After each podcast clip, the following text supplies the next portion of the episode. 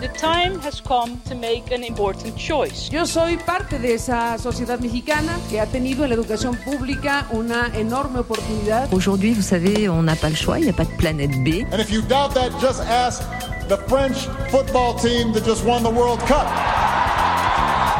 Esteri, il giro del mondo in 24 ore. Un saluto ai nostri ascoltatori e ascoltatrici di Radio Popolare e Popolare Network. Sommario della puntata. Grazie a un'impresa svizzera decenni di spionaggio di Stati Uniti e Germania, almeno 120 i paesi traditi da Crypto, leader mondiale nelle comunicazioni criptate, da un'inchiesta congiunta di Washington Post, dell'emittente tedesca ZDF e della svizzera SRF. Stati Uniti Bernie Sanders vince le primarie democratiche del New Hampshire. I giovani, in particolare, hanno confermato la fiducia al senatore progressista. Caos Siria, scontro armato nelle zone kurde tra le truppe americane e le milizie governative. Il punto di Esteri.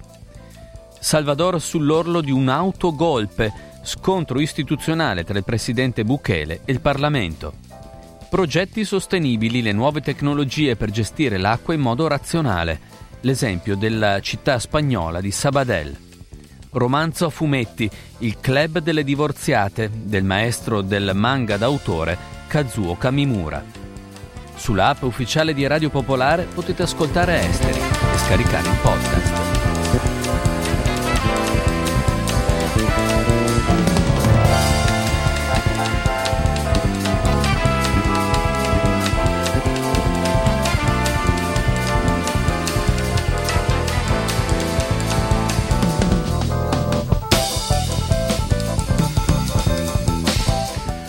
Partiamo dalle notizie. La Procura finanziaria francese ha aperto un'inchiesta sull'omicidio della giornalista maltese Daphne Caruana Galizia per verificare se le attività economiche in Francia di un sospetto abbiano potuto servire a corrompere agenti pubblici stranieri. La famiglia della giornalista aveva sporto denuncia il 3 dicembre scorso per complicità e corruzione, in particolare nei confronti del faccendiere Organ Fenech, proprietario di diversi alberghi e di una scuderia in Francia. Le Filippine hanno informato ufficialmente gli Stati Uniti di voler por fine al patto di cooperazione militare tra i due paesi, lo riporta il New York Times. La decisione del presidente filippino Rodrigo Duterte coincide col suo recente avvicinamento con la Cina. L'accordo messo in discussione da Manila è quello che regola anche le presenze dei Marines nelle basi delle Filippine e lo svolgimento delle esercitazioni militari congiunte ora a rischio. Il Consiglio di sicurezza dell'ONU si prepara a votare oggi pomeriggio una risoluzione per approvare una roadmap di 55 punti per porre fine alla guerra in Libia e condannare il recente aumento della violenza. La bozza preparata dalla Gran Bretagna dovrebbe essere messa al voto alle 16 locali, le 22 italiane. Il documento chiede che le parti in guerra si impegnino per un cessate il fuoco duraturo e insiste sul pieno rispetto dell'embargo sulle armi che è stato violato, come richiesto nel piano approvato a Berlino.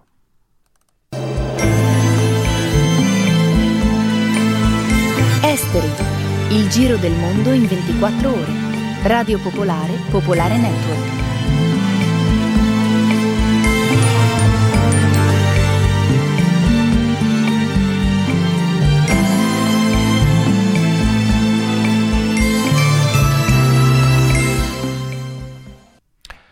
Un'inchiesta congiunta eh, dal Washington Post eh, dell'emittente tedesca ZDF e della Svizzera SRF ha rivelato quello che viene definito il colpo del secolo nella storia dei servizi segreti occidentali. Per mezzo secolo la CIA, in un'operazione congiunta avviata con l'intelligence dell'allora Germania occidentale, ha captato le informazioni top secret di mezzo mondo, almeno 120 i paesi a loro insaputa sotto osservazione, tra governi rivali dell'Occidente e governi alleati, compresi l'Italia e il Vaticano. Si tratta di tutti quegli stati che dall'inizio della guerra fredda fino all'inizio degli anni 2000 godevano dei servizi della società svizzera Crypto AG, leader mondiale nelle comunicazioni criptate ma segretamente controllata dagli 007 americani e tedeschi. Crypto AG forniva a tantissimi stati le macchine per criptare i messaggi e i cablo diplomatici che poi venivano consegnati alla CIA e alla centrale di intelligence tedesca BND, i cui uomini venivano messi in grado di decifrare i codici e dunque di decodificare anche le comunicazioni più riservate e segrete. Nella rete sono finiti i governi ostili agli Stati Uniti come l'Iran, l'Iraq, alleati di ferro come Arabia Saudita, Giordania e Corea del Sud. Nel corso degli anni si sono avvalsi dei servizi della Crypto AG anche molte delle ex giunte militari dell'America Latina. L'elenco non comprende invece Russia e Cina. I sospetti sul doppio gioco della Crypto AG cominciarono a circolare molti anni fa, ma la difficoltà è stata sempre quella di trovare delle prove concrete. Come è entrata la CIA in contatto con uh, questa azienda? Sentiamo Marco Schiaffino di Doppio Clic. Si tratta in realtà di una storia un po' lunga eh, perché prende mosse eh, nella seconda guerra mondiale quando Boris Hegelin, eh, fondatore di Crypto, eh, fuggì negli Stati Uniti in seguito all'invasione della Norvegia eh, da parte dei nazisti. In realtà lui era di origine russa e si era eh, rifugiato in Svezia già tempo prima. E fu lui a fornire i primi strumenti di crittografia, quindi per la codifica dei messaggi, per renderli non leggibili all'intelligence nemica, eh, all'esercito degli Stati Uniti nella seconda guerra mondiale. Da lì la sua collaborazione con gli Stati Uniti eh, proseguì attraverso una sorta di accordo secondo il quale lui non avrebbe venduto eh, diciamo, gli strumenti più avanzati di crittografia a eh, paesi rivali degli Stati Uniti. L'accelerazione eh, arriva nel 1970, perché nel 1967 la Francia e la Germania eh, provano a eh, acquistare cripto, ma eh, il fondatore Hegelin si rifiuta e informa la CIA di questo tentativo di acquisto da parte del governo francese e tedesco. Un paio di anni dopo eh, i tedeschi provano a contattare gli Stati Uniti per avere il loro eh, placet all'acquisto dell'azienda e in pratica si accordano con gli Stati Uniti per comprarlo in partnership. Ecco, a quel punto, utilizzando una società legale con sede in Liechtenstein, la CIA e i servizi segreti tedeschi acquistano cripto e da quel momento eh, possono controllarla eh, completamente. Tu confermi che i sospetti ci sono stati sempre? Sì, i primi sospetti eh, sono cominciati a circolare nel 1995 eh, perché ci fu un episodio di cronaca, in particolare un episodio che coinvolse un impiegato di cripto, impiegato che in realtà era completamente all'oscuro del fatto che la società fosse di proprietà della CIA e dei servizi tedeschi, eh, ma che venne sostanzialmente preso in ostaggio in Iran.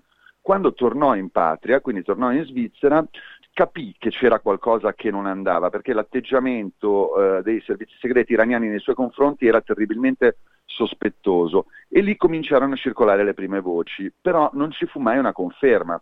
Adesso l'inchiesta del Washington Post eh, cita proprio due documenti, uno dei servizi segreti eh, tedeschi dell'allora Germania Ovest e uno della CIA che invece ricostruiscono tutto con estrema precisione, quindi con dati, addirittura con le cifre eh, che eh, hanno pagato per comprare eh, cripto, eh, CIA e servizi segreti. Inoltre nel 1993 la Germania a un certo punto si è chiamata fuori da questa operazione. Eh, sembra, leggendo questi documenti, irritata eh, dal fatto che gli Stati Uniti utilizzassero questo metodo per spiare anche gli alleati e non soltanto le nazioni nemiche. E a quel punto fu la sola CIA a controllare cripto fino al 2018, quando poi la società fu sostanzialmente smantellata. Imbarazzo a Berna perché i servizi eh, svizzeri eh, sapevano tutto di questa storia, come ha raccontato alla TV locale Fiona Enders, una delle autrici di questo scoop. La nostra inchiesta dimostra anche che in Svizzera sempre più persone erano a conoscenza dei fatti nell'amministrazione, in governo e nei servizi segreti e i documenti mostrano inoltre che la stessa CIA sapeva che le inchieste della Polizia Federale Svizzera contro la Crypto SA non furono fatte in modo corretto, ma solo pro forma. E oggi la stampa svizzera ha sottolineato come la cripto eh, ha potuto usare come importante argomento di vendita il fatto che avesse sede in un paese neutrale non allineato ai blocchi della guerra fredda. Questa è la rassegna stampa eh, dei giornali svizzeri. Quel che si sospettava all'inizio degli anni 90 era dunque vero. La Svizzera, neutrale e non allineata, ospitava una quasi agenzia di servizi segreti alleati. È molto probabile che la Crypto AG stesse perseguendo due tipi di attività, alcune irreprensibili e altre ultra segrete sulle quali la Svizzera ufficiale ha chiuso un occhio in nome della neutralità sotto la dipendenza della Nato, ha commentato la Tribune de Genève che sia stato per incompetenza perché si volevano coprire gli agenti dei servizi segreti stranieri o per trarre profitto dalle loro scoperte, ora è comunque necessario fare piena luce. È l'unico modo per uscire da questo pasticcio, sostiene il Bund. La credibilità della Svizzera nell'attuale guerra dell'informazione si misura in base agli avvenimenti del passato, secondo la Neuen Zürcher Zeitung e questo caso lascia planare dubbi sulla sincerità dei responsabili dello Stato e quindi dell'ordine liberale, pesando anche sull'economia del Paese. La Confederazione dovrà essere trasparente in questa vicenda, perché nessuno Stato ingannato si fiderà mai più, aggiunge Bund, sottolineando che questa operazione è stata possibile solo grazie alla neutralità e alla buona reputazione della Svizzera, di cui hanno approfittato Stati Uniti e Germania, e i giornali ora si chiedono chi compra tecnologia sensibile dove un governo tollera simili raggiri?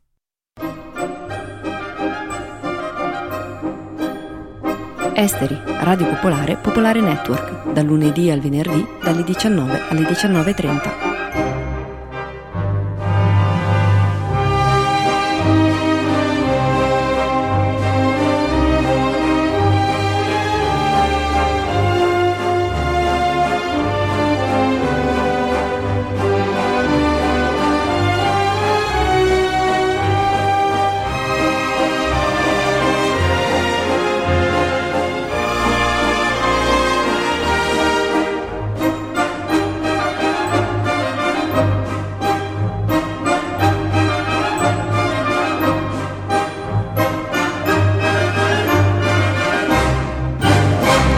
Andiamo in Siria, una pattuglia americana nel nord-est del paese si è scontrata con un gruppo di miliziani governativi vicino alla città kurda di Kamishlo.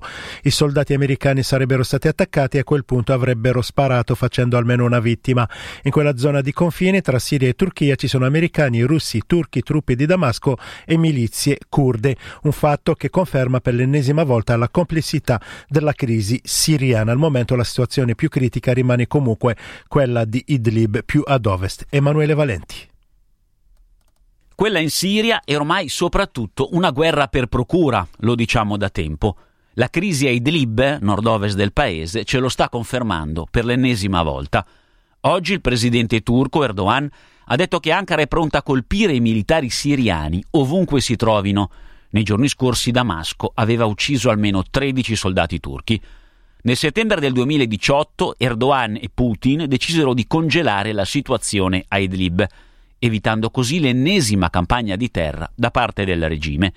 La Turchia si impegnò a separare i gruppi jihadisti dal resto dei ribelli e prese posizione lungo una linea di cessate il fuoco.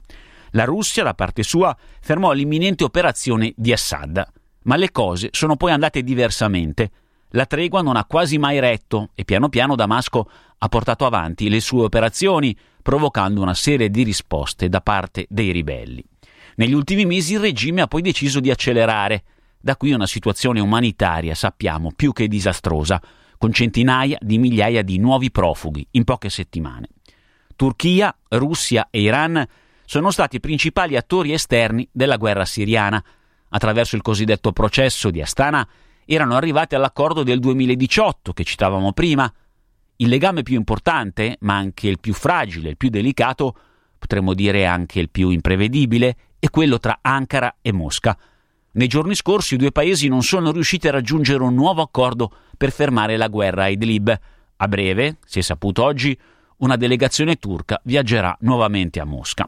Il Cremlino porta avanti come al solito i suoi interessi strategici con molto pragmatismo, come fa in altre regioni. Erdogan invece sta camminando su un filo. Non vuole perdere la sua influenza nel nord della Siria, dove ha già fatto tre campagne militari contro i curdi, più a est, ma sa che non può permettersi uno scontro diretto con Assad, perché questo vorrebbe dire mettersi contro l'alleato russo.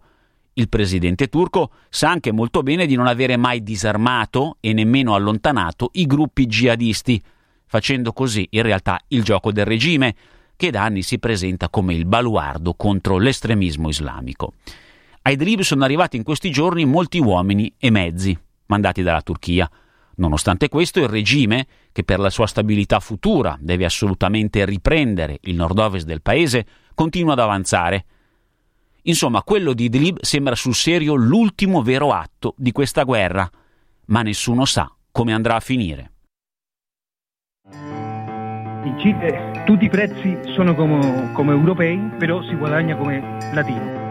A molta gente quello che è successo negli ultimi dieci giorni ha ricordato molte violazioni dei diritti umani successe nella dittatura di Pinochet. Fare Radio Popolare. Abbonati per sostenere l'informazione indipendente. Esteri. Radio Popolare, Popolare Network.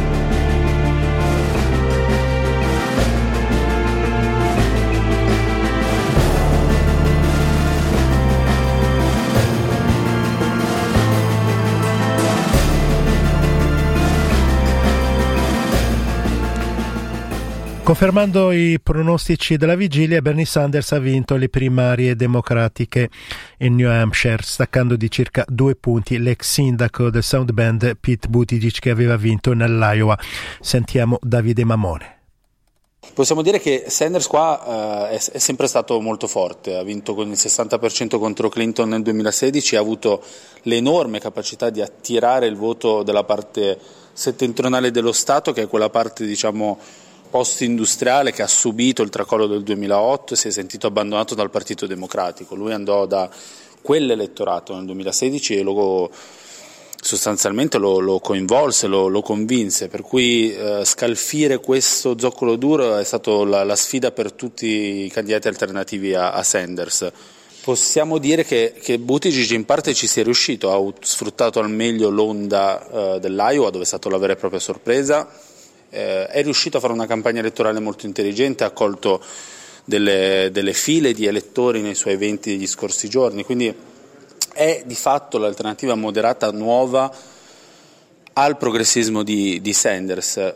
Possiamo dire che Buttigieg aveva forse perso il New Hampshire per colpa degli altri moderati, perché facendo la somma delle percentuali dei, dei, di quelli dei cosiddetti centristi del Partito Democratico, eh, ecco, questa percentuale è superiore a quella dei progressisti, quindi eh, il fatto che Klobuchar sia andata così bene sia arrivata terza così vicino ai primi due Diciamo che può, può, aver dato qualche eh, grattacapo, qualche rimpianto a, a Buttigieg. Segnalo che nel comizio di, di Sanders, mentre i suoi supporter lo, lo attendevano, hanno cantato questo, questo, slogan in cui lo chiamavano Buttigieg Pit Wall Street. Quindi questo denota come ci sia ancora uno scollamento forte tra questi due mondi democratici. Ci sono tifosi e supporter di Sanders che non voteranno mai un candidato alla Buttigieg perché è considerato troppo eh, moderato, troppo finto nuovo.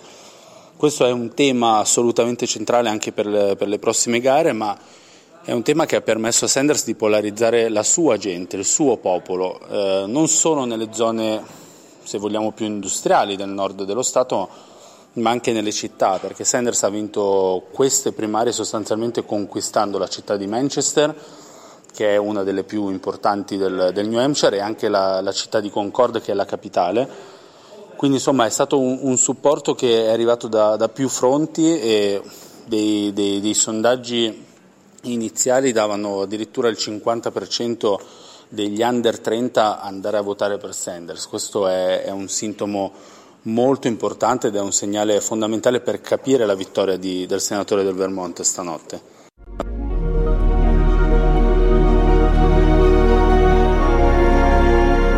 Il podcast di Esteri è sui siti di Radio Popolare e Popolare Network.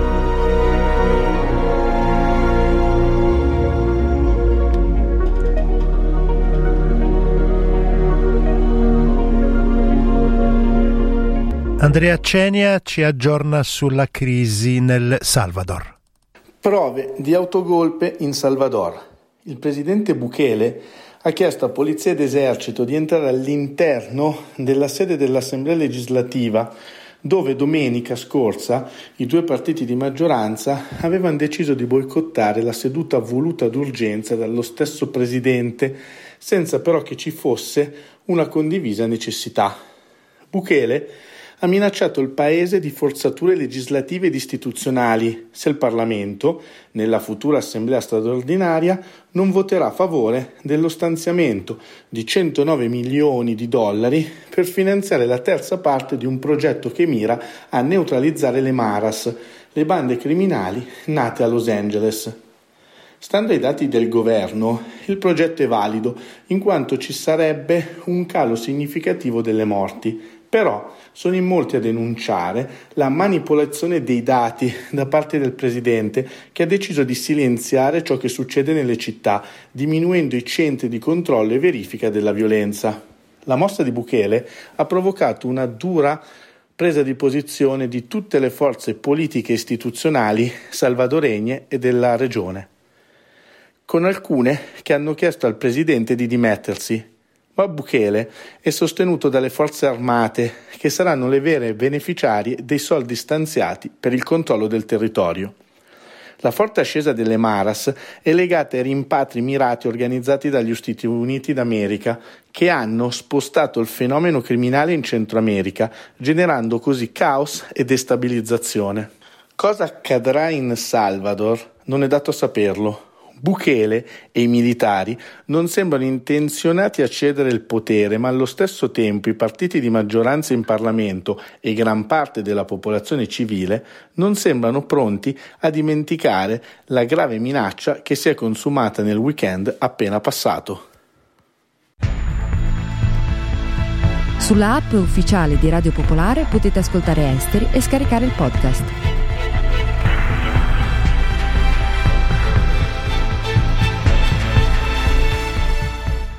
Nella rubrica del, del, romanzo fumetti sentiamo le recensioni di Maurizio eh, Principato del club delle divorziate. Nel sesto distretto del quartiere di Ginza a Tokyo, girato l'angolo di una piccola ed elegante galleria dove sono esposte quasi per caso le opere minori di Rubens, voltando a sinistra, una volta arrivati in fondo al vicolo, lì c'è il mio club, Ricon's Club, il club delle divorziate. Si apre con queste parole e con le immagini della Tokyo notturna caotica eppure ordinata, asettica eppure pregna di umanità, la Tokyo dei primi anni 70, quella raccontata nel graphic novel Il Club delle Divorziate, realizzato da Katsuo Kamimura tra il 1974 e il 1975 e pubblicato sulle pagine del Weekly Manga Action nello stesso periodo. Torniamo dunque a parlare di Kamimura, autore giapponese morto nel 1986, creatore tra l'altro dei graphic novel Lady Snowblood e L'età della convivenza, tutti pubblicati in Italia da BD J-Pop. La malinconia e il dolore del vivere sono una costante nell'opera di Kamimura. In aggiunta, nei capitoli brevi, che ci mostrano la vita del Recon Club, capitoli leggibili come storie a sé stanti e tutti collegati però come in una serie tv, ecco, c'è anche ironia, leggerezza e un velo di romantica speranza. Ma chi sono le divorziate in questa storia? Sono donne che regalano compagnia e un soffio di bellezza agli avventori del locale, sono geishe moderne che hanno abbastanza esperienza per sapere che prima o poi tutto finisce, soprattutto in amore, eppure continuano a credere in un sogno. In alcuni casi queste divorziate, queste donne trascorrono una bella serata a bere in compagnia di uomini reduci da dure giornate di lavoro ai piani alti. In altri casi danno un conforto psicologico platonico agli sventurati in cerca di una qualsiasi luce nascono e muoiono relazioni sentimentali destinate a diventare parte della storia del club. La protagonista assoluta è Yoko, donna di 25enne elegante e ambigua. Al bancone c'è il giovane Ken, innamorato di Yoko, e sempre sul punto di iniziare una relazione stabile con lei. Ci sono le altre divorziate, ci sono i clienti, la madre di Yoko che vive in campagna con la figlia di Yoko, Asako, una bambina di quattro anni nata da un matrimonio fallito, ovviamente, con un pianista tormentato che di quando in quanto si fa rivedere generando solo dispiacere. Il club delle divorziate è un racconto corale, giapponese al 100% per come mostra, camuffa o nasconde i sentimenti. È il ritratto di un mondo che eredita qualcosa di importante dal passato e dalla tradizione nipponica, ma che guardando verso il futuro sembra perdere la direzione. L'unica possibilità a quel punto è vivere la giornata affidandosi al caso. Opera di grande valore e bellezza, in cui l'autore Katsuo Kamimura fa un cameo alla Hitchcock, comparendo con pose lascive ed ebro di alcol tra i clienti del locale. Il Club delle Divorziate, volume 1 di 2, di Kazuo Kamimura, 512 pagine in bianco nero, brossurato con sovracoperta, edizioni BD J-Pop, 18 euro. E chiudiamo con i progetti sostenibili. Oggi andiamo in Spagna prima di sentire Fabio Fimiani a tutti un caro saluto da Sciauchi. Le nuove tecnologie la partecipazione per usare e gestire l'acqua in modo razionale. La città catalana di Sabadell, 200.000 abitanti nel nord del paese, a metà strada tra Girone e Tarragona, da vent'anni sta realizzando politiche per la sostenibilità a partire dalle risorse idriche. Nei primi anni 2000 l'amministrazione comunale ha aggiornato l'Agenda 21 locale, formata da 144 azioni per lo sviluppo sostenibile e l'adattamento al cambiamento climatico. Per quanto riguarda l'acqua, le attività hanno riguardato il ciclo idrico integrato, quindi erogazione, raccolta, depurazione e smaltimento. La distribuzione è stata divisa in due, acqua potabile e non, così da non sprecare per usi sanitari o rigui quella di migliore qualità. Per questo la doppia rete è stata anche dotata di sensori digitali per rilevare qualità e quantità, così da velocizzare le riparazioni, quindi ridurne le perdite migliorando l'informazione ai cittadini utenti. È stato anche recuperato il parco del fiume Ripoi, un modo per ricostruire il rapporto cittadini-acqua e coltivazioni. Dagli anni 50 a metà dei 90 il corso d'acqua era infatti diventato impraticabile per gli sversamenti industriali incontrollati. In una zona del parco è stato ricavato un ambito umido con funzioni di fitodepurazione per lo stesso fiume. L'amministrazione comunale di Sabadei si è anche confrontata con il mondo agricolo, così da ricostruire un rapporto città-campagna a partire dalle produzioni tipiche locali a ridotto uso di acqua e incrementarne i consumi. Anche il Parco del Ripoi, con le sue piccole coltivazioni di verdure e frutta, è stato utile in questa attività. Ovviamente non mancano in città le azioni di educazione e sensibilizzazione all'uso delle risorse idriche dedicate sia ai bambini che agli adulti.